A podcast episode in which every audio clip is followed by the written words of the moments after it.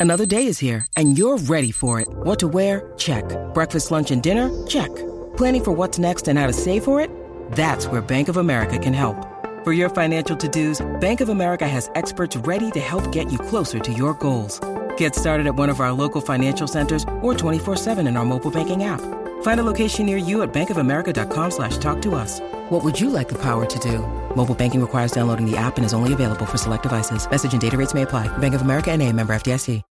When you need mealtime inspiration, it's worth shopping Kroger, where you'll find over 30,000 mouthwatering choices that excite your inner foodie. And no matter what tasty choice you make, you'll enjoy our everyday low prices, plus extra ways to save, like digital coupons worth over $600 each week. You can also save up to $1 off per gallon at the pump with fuel points. More savings and more inspiring flavors make shopping Kroger worth it every time. Kroger, fresh for everyone. Fuel restrictions apply. This Mother's Day, treat mom to healthy, glowing skin with Osea's limited edition skincare sets. Osea has been making clean, seaweed infused products for nearly 30 years. Their advanced eye care duo brightens and firms skin around your eyes, while the Golden Glow Body Trio nourishes and smooths skin all over. They both come in giftable boxes with savings up to $46 and free shipping for a limited time. Go to OSEAMalibu.com and use code MOM for 10% off your first order site wide.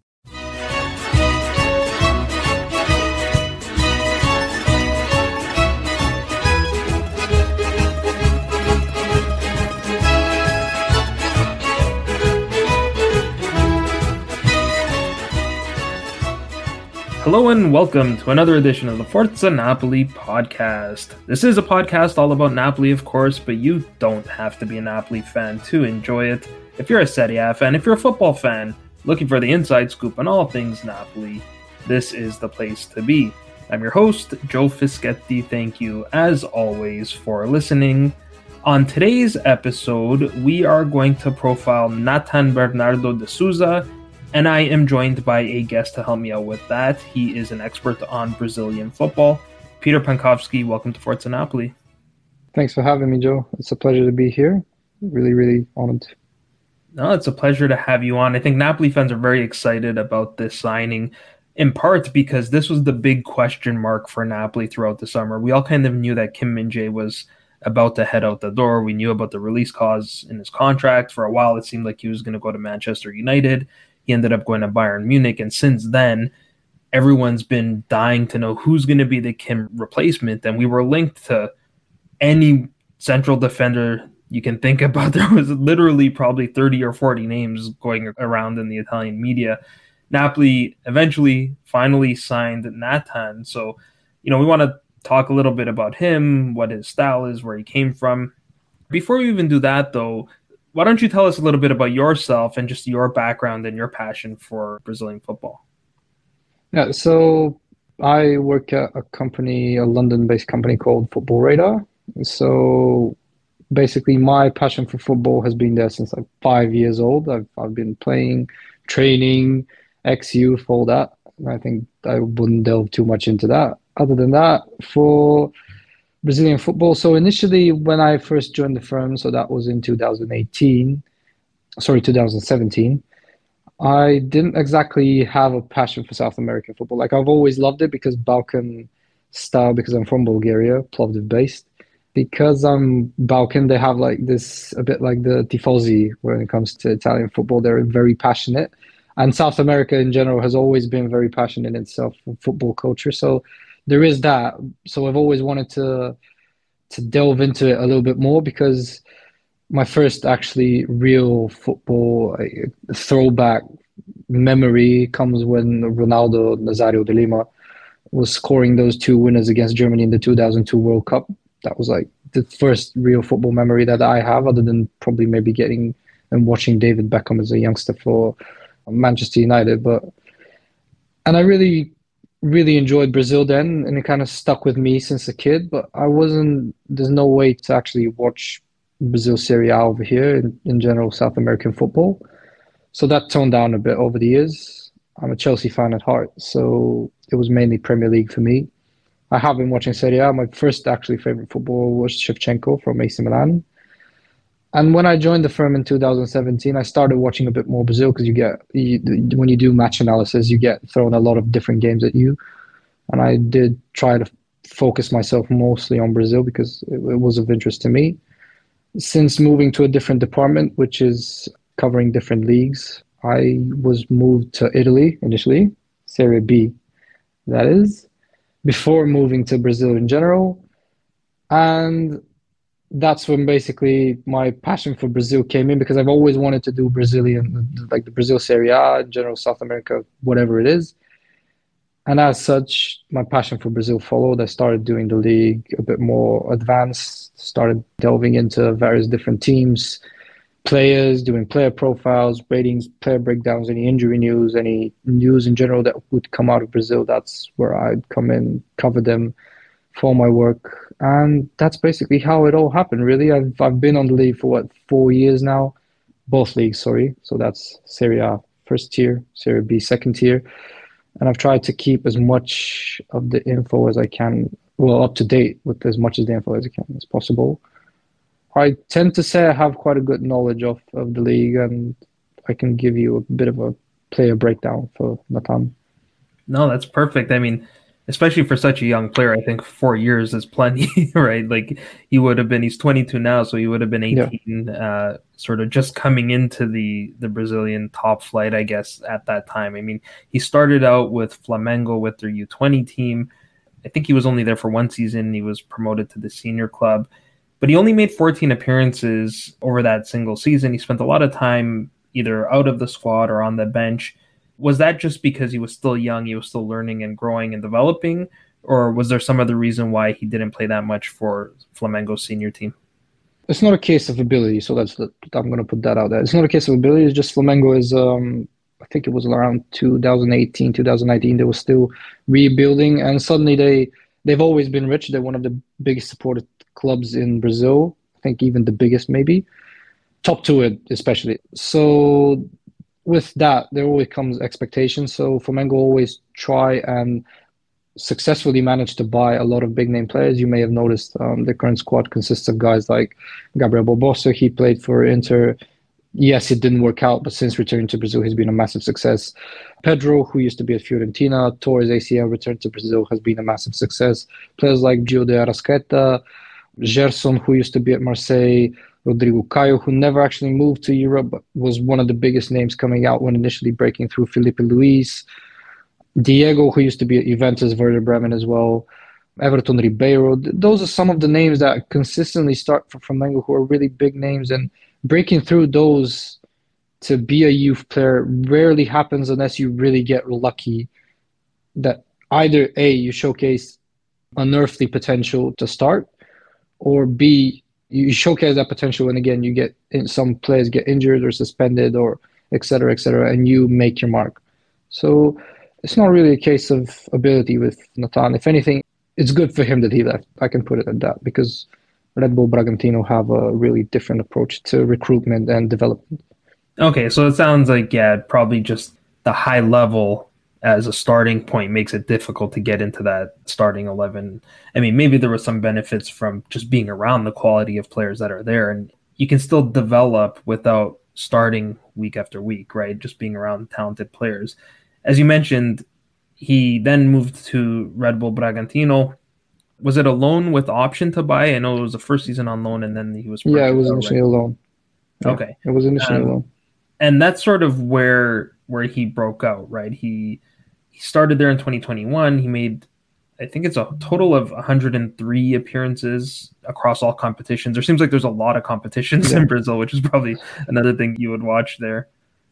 So basically, what they have is these so-called regional championships. So every region, you know, there's like states, a bit like in the United States. There's a different state. In Brazil, it's the same. So there's the state of Sao Paulo, the state of Salvador, the state of Rio Grande do Sul, and so on and so on. There's different states. Every single state has a championship and there's different various like slightly bigger competitions like say for example the copa do nordeste is a cup which consists of sides that are mostly located in the north region of brazil so i wouldn't exactly name sides right now but say fortaleza Ceará those competitions start in february every single state plays until then. There's mostly like consists of group stages.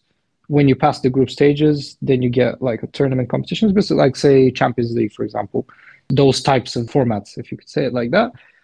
And after those finish, the Serie A or Serie B kicks in, and every single team respectively starts in the respective competition.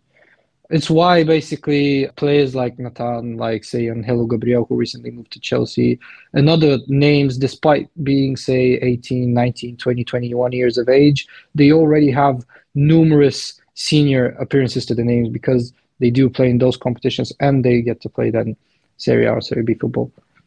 Okay, so you kind of already alluded to it earlier, just in terms of the size of the club, but I guess is that what gave him the opportunity? The fact that he wasn't necessarily playing in in sort of one of these elite, highest tier, sort of wealthiest clubs, let's say in Brazil, but maybe a couple steps down where there wasn't as much competition, and that gave him the opportunity to feature more. Uh, the thing with Red Bull is they've copied the model in every single team that they have around the globe, and Brazil is no different. It's a slightly different because Brazil has a bit more heritage. It's more traditional. They don't tend to take well to such clubs, but then again, the Red Bull branding logo initially started off as Red Bull Brazil from the fourth tier. Actually, they tried to get up as Red Bull Brazil into the Serie A. They couldn't, so they ended up buying Bragantino, which got promoted and as such they went to the Serie A. They do tend to try and do this recruitment slash analysis work where they do a lot of scouting, a lot of background data on the player, and with that they do sign players. Nathan was such, and it was a great pickup because the way he's developed over the years in a slightly smaller team, but with a more natural approach to European styles of play, be it pressing.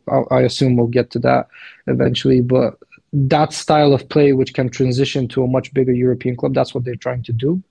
And with such, Nathan was given the tools to develop over time. He's really been performing well. I I was surprised Flamengo initially let him go, but again, different circumstances, I guess. And he has taken well to Bragantino style and how to adapt to various different scenarios in different games, different matches different environments because obviously Bragantino have played in the Libertadores and the Super and uh, the Sudamericana, apologies, which features a lot of different clubs with a lot of different play styles, obviously, and a lot of different environment.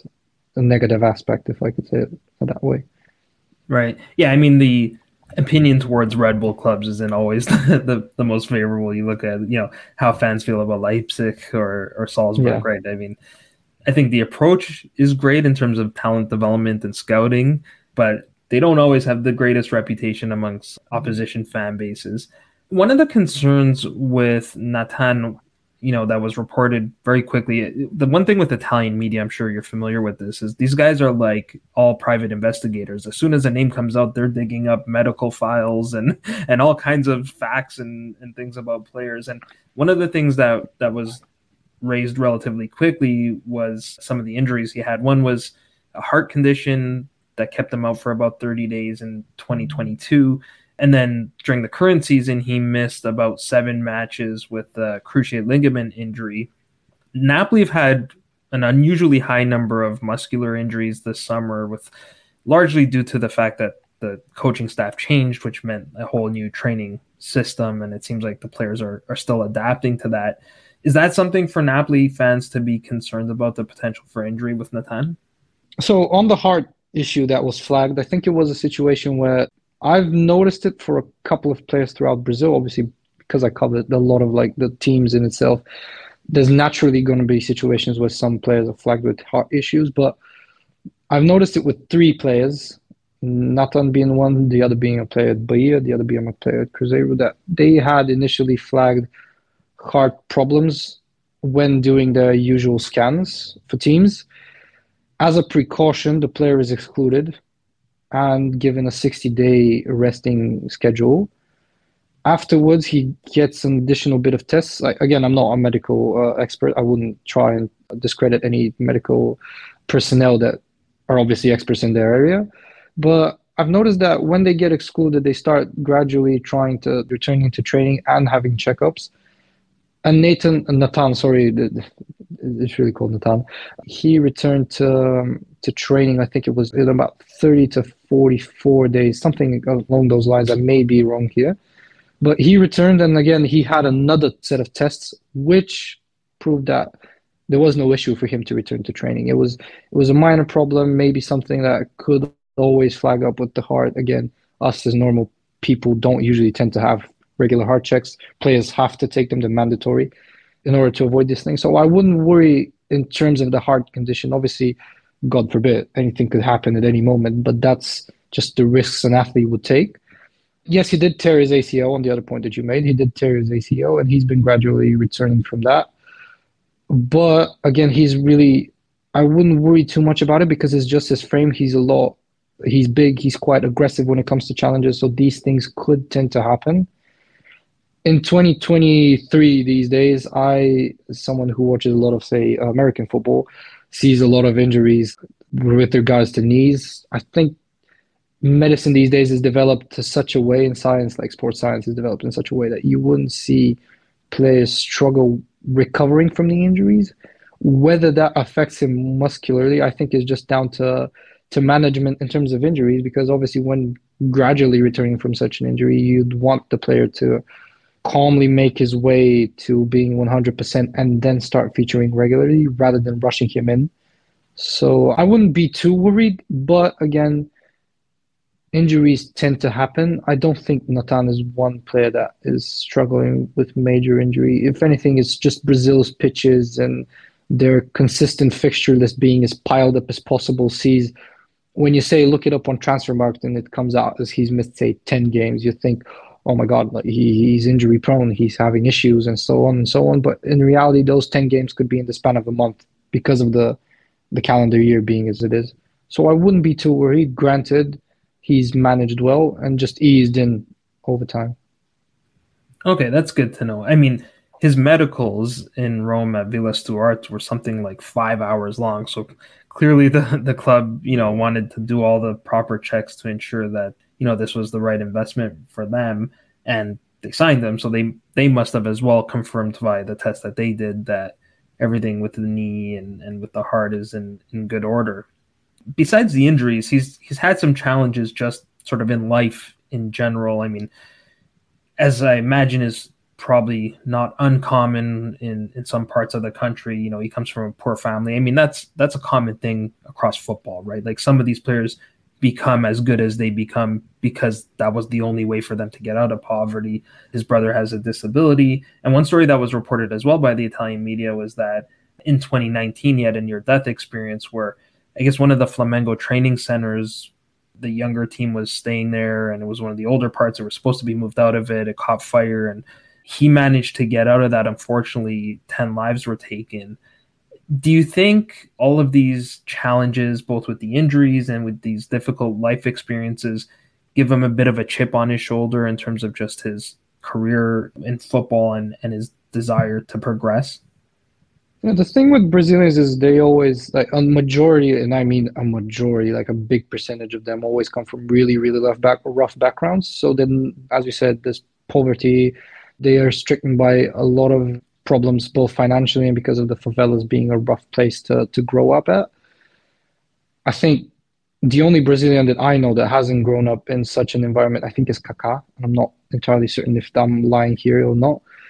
Before we get to the fire, you ha- it has to be mentioned that he initially started his career as a left back because the center back position in teams that he occupied at, at Rio Branco was one of the teams that he was initially in his youth career at, and Ponte Preta. They're both they both had supposedly better players than him in the in the area that he was playing at, and he was actually discouraged to stop football and start working at some job because apparently he was never going to make it. That was what one of his coaches told him. He never actually gave up, which when you consider it, that was before the fire at Flamengo. That was before he was even, I think it was even 16 before he moved to Flamengo. It was at a young age when when you get told as a kid that you have to give up. Naturally, when someone big tells you that, it shows a lot of heart and a lot of character for you to say, no, I'm not going to listen to you. I'm going to make it. And it's a testament. It really is a testament to his character, to his mentality, to his desire to improve himself and become better. And the fact that he then went on to trial for one of the biggest teams in the country, if not the biggest, and make it to the senior team is a big fact. The fire in itself, honestly, I don't really remember too much about it these days because it just happened so long ago that I remember it being when it comes to Brazilian teams, the youngsters they tend to have these big facilities. It's like it's all one big place where the small teams, the small youth squads, like say under 13s, 14s, under 10s, under 11s, and under 17s, are all placed in this big. I, I can't quite put the word to it, but it's it's like it, it's a really really big hotel or some sort. It's uh, like a training ground for yeah. the youth team so they're different parts but they're all mixed up together. So excluding the fire in itself and i'm not this is not me disregarding the the fire that lives lost and rest in peace to all of the people that have lost that have been lost and so on. The families being affected my condolences to them. It's more there's also a lot of bullying a lot of uh, big players trying to get over the small players. They tend to try and again bully them basically so that's another thing that you as a youngster in Brazil have to overcome consistently. It's basically dog eats dog there. It's not a situation where you get given the best way to if I can make a comparison to Chelsea, for example, who when you get into the academy and get scholarships and so on, you get put in the best of facilities, you get the best of development and so on. Whereas in Brazil you get arguably the complete opposite. Obviously it's not say other countries like say Singapore or African countries, for example, or so on. But it's it's in a pretty similar level in terms of how bad it is, is despite it being as big a country as it is. So he's had to deal with a lot of stuff. And when it comes to the fact that you have a fire that sets up 10 of your closest people with which you're training up until recently as yesterday lose their lives, it's bound to take a mental toll on you. And you still make it through only goes to show that he's probably going to give you 150% each and every single time. And I think it goes to show with his style, with his aggressiveness, and how he tends to treat every game. It certainly seems like it's given him sort of a different appreciation just for life in general as well and the opportunities, even with his comments after he's been injured. And you can see it even in his smile, right? Just like he's he's so grateful that he still has this opportunity to do what he loves and now to make this, you know, a living and something that he can take care of his family with. He showed up in Napoli with a rosary wrapped around his hand. It's too bad actually that Luciano Spalletti is no longer the coach of Napoli because he famously wears a, a rosary around his neck. So I think the two of them would have gotten along. Uh, they would have at least shared that in common. But before we get to Natan's style of play and how he'll be able to replace a player like Kim Min Jae. I just wanted to get your thoughts on another Brazilian defender, and you and I have chatted about this offline, and and also I've seen comments from various people online, which is Murillo, who is another player that Napoli were linked to. It seems like they're both highly rated, but from what I can gather, Murillo is probably higher on the ranking between the two. What are your thoughts on him and, and how the two players compare? So initially, Corinthians started a little bit too poor the year, given the squad that they had. It was not ideal, but people expected more of them. And suddenly, they introduced two young players into their senior squad to start regularly. One was Gabriel Moscardo, and the other is uh, Murillo. And with that, things snapped in the blink of an eye. Roger Guedes started firing. The, the performances were much better because they were able to, with introducing these two young players, they, they managed to switch up the style a little bit. They got more aggressive. They started to play more with the ball on the ground rather than be more direct, if you could say that. And Murillo in itself, I think he's just a bit more, when it compares to Natan, I think he's just a bit more polished, if you could say that. Both of them like to play with the ball at their feet, but one tends to be a lot more aggressive, whereas Murillo is a little bit more calmer. He doesn't tend to go to ground as much. He tries to, as I said, play with the ball at his feet, organize the play. Again, Natan does it in himself. He tries to carry the ball forward, but when you look at Murillo, when it's just a bit a case where I can't say statistically or something like that, when you put them side by side, and if you say you've got one side, you've got Murillo, and the other, you've got uh, Natan, one is a bit more polished in the way he naturally touches the ball, passes it, lays it off. It has the confidence to do those things. Whereas Natan is a bit more aggressive. He's a bit more robust. Nothing too bad in particular, because either of them is a really good signing in my opinion. Napoli couldn't have went wrong. It's just that Murillo recently burst on the scene. He was probably going to be more expensive. He's a little less experienced. He has a longer deal on him, so he's likely again more going to demand more in terms of finances. And if you ask me, I'd probably pick Murillo solely off the fact that I do like my center back to be a little more. And again, this is not a tone to intelligence, but it's when you consider intelligence, it's a bit more the awareness, the positioning in itself. Be is more where I side with Murillo rather than the aggressiveness, the decision to go to ground, the decision to throw yourself a bit too much into the game where Natan sits. That's another reason why I wish Spalletti was still at Napoli because he's known as being a developer of talent. And I definitely get the sense that Natan is a bit more raw and, and needs that refinement. And that's where the coaching comes in. Do you think part of the reason why Murillo is a bit more refined already is because he plays for Corinthians, which as I understand, is a bigger club than Bragantino. So he's had uh, sort of a quicker development there than Natan would have had at Bragantino.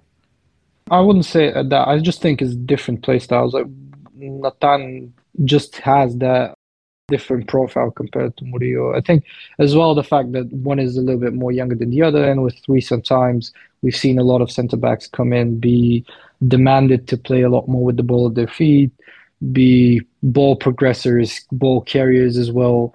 Sometimes even being the first line of uh, playmaking in itself, because again, if you compare it to a lot of the English teams, they do want their centre backs these days now to to ping long passes, be it vertical, be it uh, to the side, to the wing, and try and play the ball in behind the defense, which is something you usually see from even your centre midfielders. I think that's why Murillo is a bit more polished rather than Natan. It's not a really a case of the thing with Brazil teams is they do have these the history of one being bigger than the other, but then one year one would be battling for the top three positions, and then the other might even be relegated. So it's a financial issue as much as an ability issue. Okay. You mentioned the price tag on Murillo. I think some of the reports I saw were that Corinthians didn't want to let him go for anything less than 20 million euros. So I, I suspect that factored into Napoli's decision making. I know we paid just under 20 for Kim and he turned out to be amazing. But I think, you know, with all due respect to Brazilian football, there was probably a bit more comfort knowing that Kim was already playing in a European league rather than, uh, you know, South America. Speaking of Kim, obviously Natan was brought in to be his replacement. I'm not sure how familiar you are with Kim's game, but he was a very aggressive defender. He had incredible pace for a center back. He was unbelievable in the air. His distribution that you mentioned was excellent for a center back. And he had this great ability to progress the ball. If he didn't have a passing option, he could just carry it forward. I don't think anyone's expecting Natan to be as good as Kim was. I mean, we're talking about Serie A's defender of the year last season. But how does Natan fit that profile in terms of his skill set? In terms of aggressiveness, definitely probably similar to him. He wouldn't shy away from a challenge at all. Again, he does tend to go to ground a little bit more than I personally would like, but again, this is personal preference.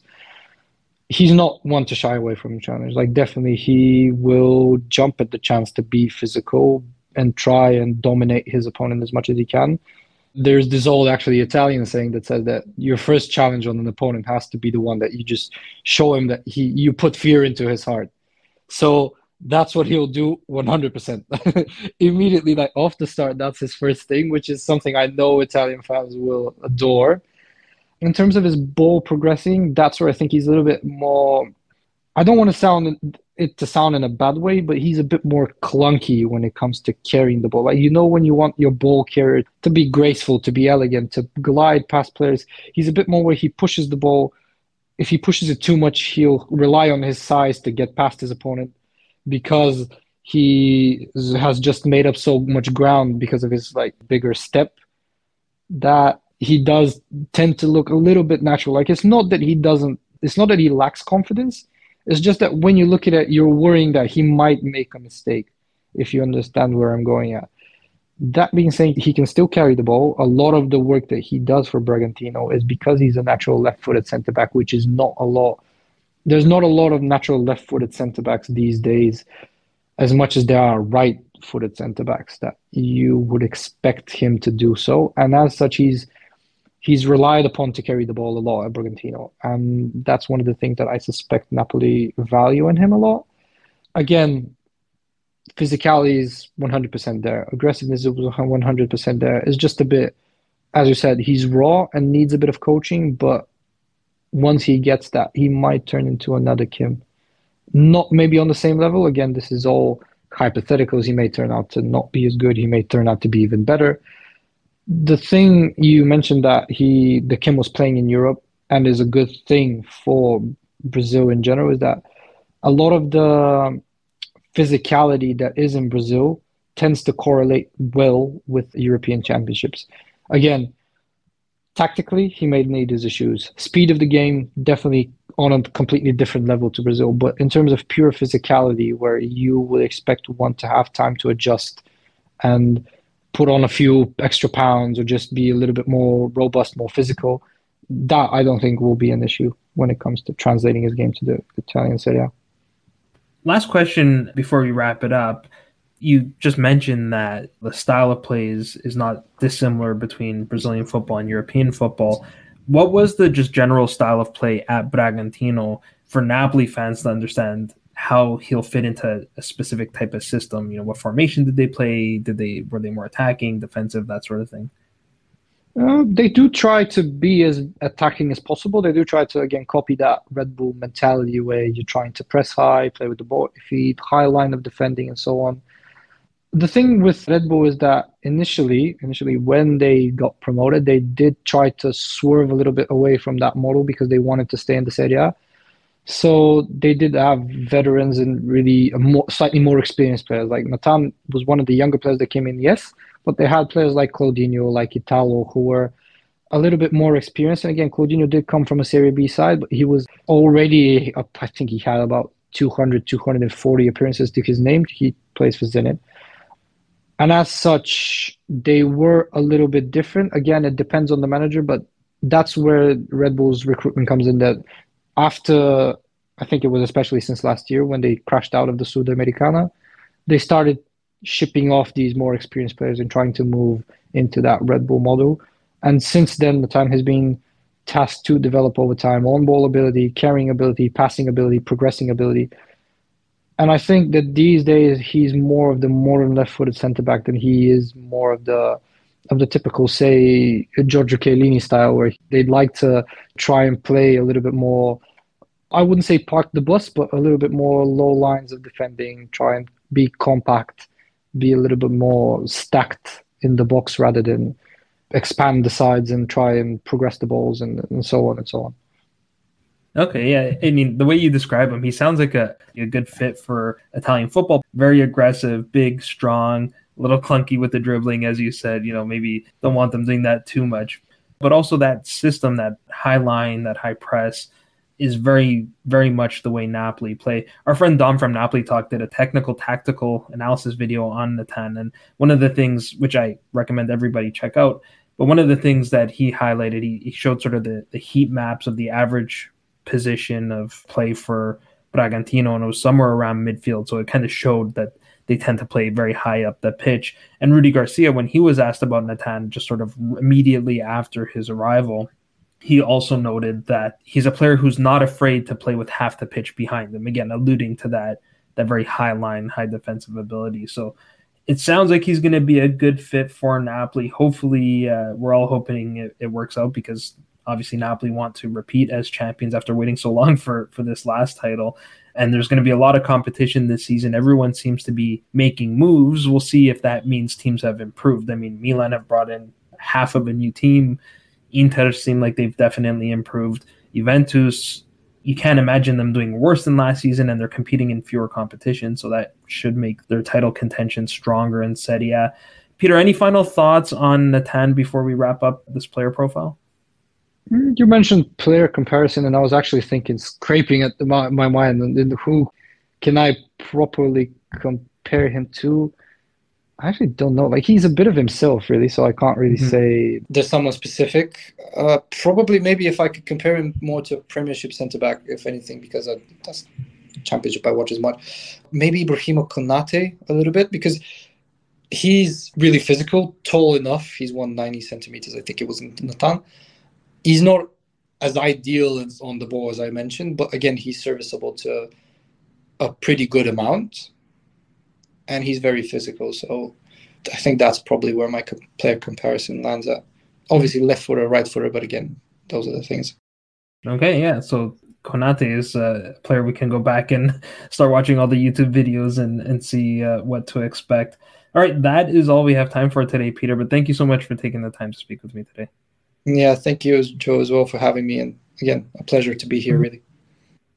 Thank you, thank you. So you can find Peter on Twitter at 23 Pankovski. You can find me on Twitter at Joe underscore Fischetti5, and you can find the podcast on Twitter, Instagram, Facebook, and Patreon at Forza Napoli Pod. I will be back next week, hopefully to cover the friendly against Apollon Limassol. Um, you know, I'm not sure if I'll be able to find a stream because they've been impossible to find. The, but even if we can't, you know, there's plenty to talk about. Napoli's mercato has really started to heat up lately. Jens Cajuste seems to be very close to uh, signing a contract with Napoli. He had his medicals on Wednesday, so perhaps we'll profile him. We also seem to be very close to signing Gabri Veiga from Celta Vigo, which is a fantastic player. Sadly, I think that likely means that Piotr Zielinski will be heading to Al Al Ahli in the Saudi Pro League. So there's plenty to talk about. There's a whole host of other names that we're linked to. And if we don't do more player profiles, then at the very least, we'll either do a Mercato episode or a season preview episode because the Serie A campaign starts in only eight days from the day of recording this on Thursday. But until then, I'm Joe Fischetti. Forza Napoli sempre.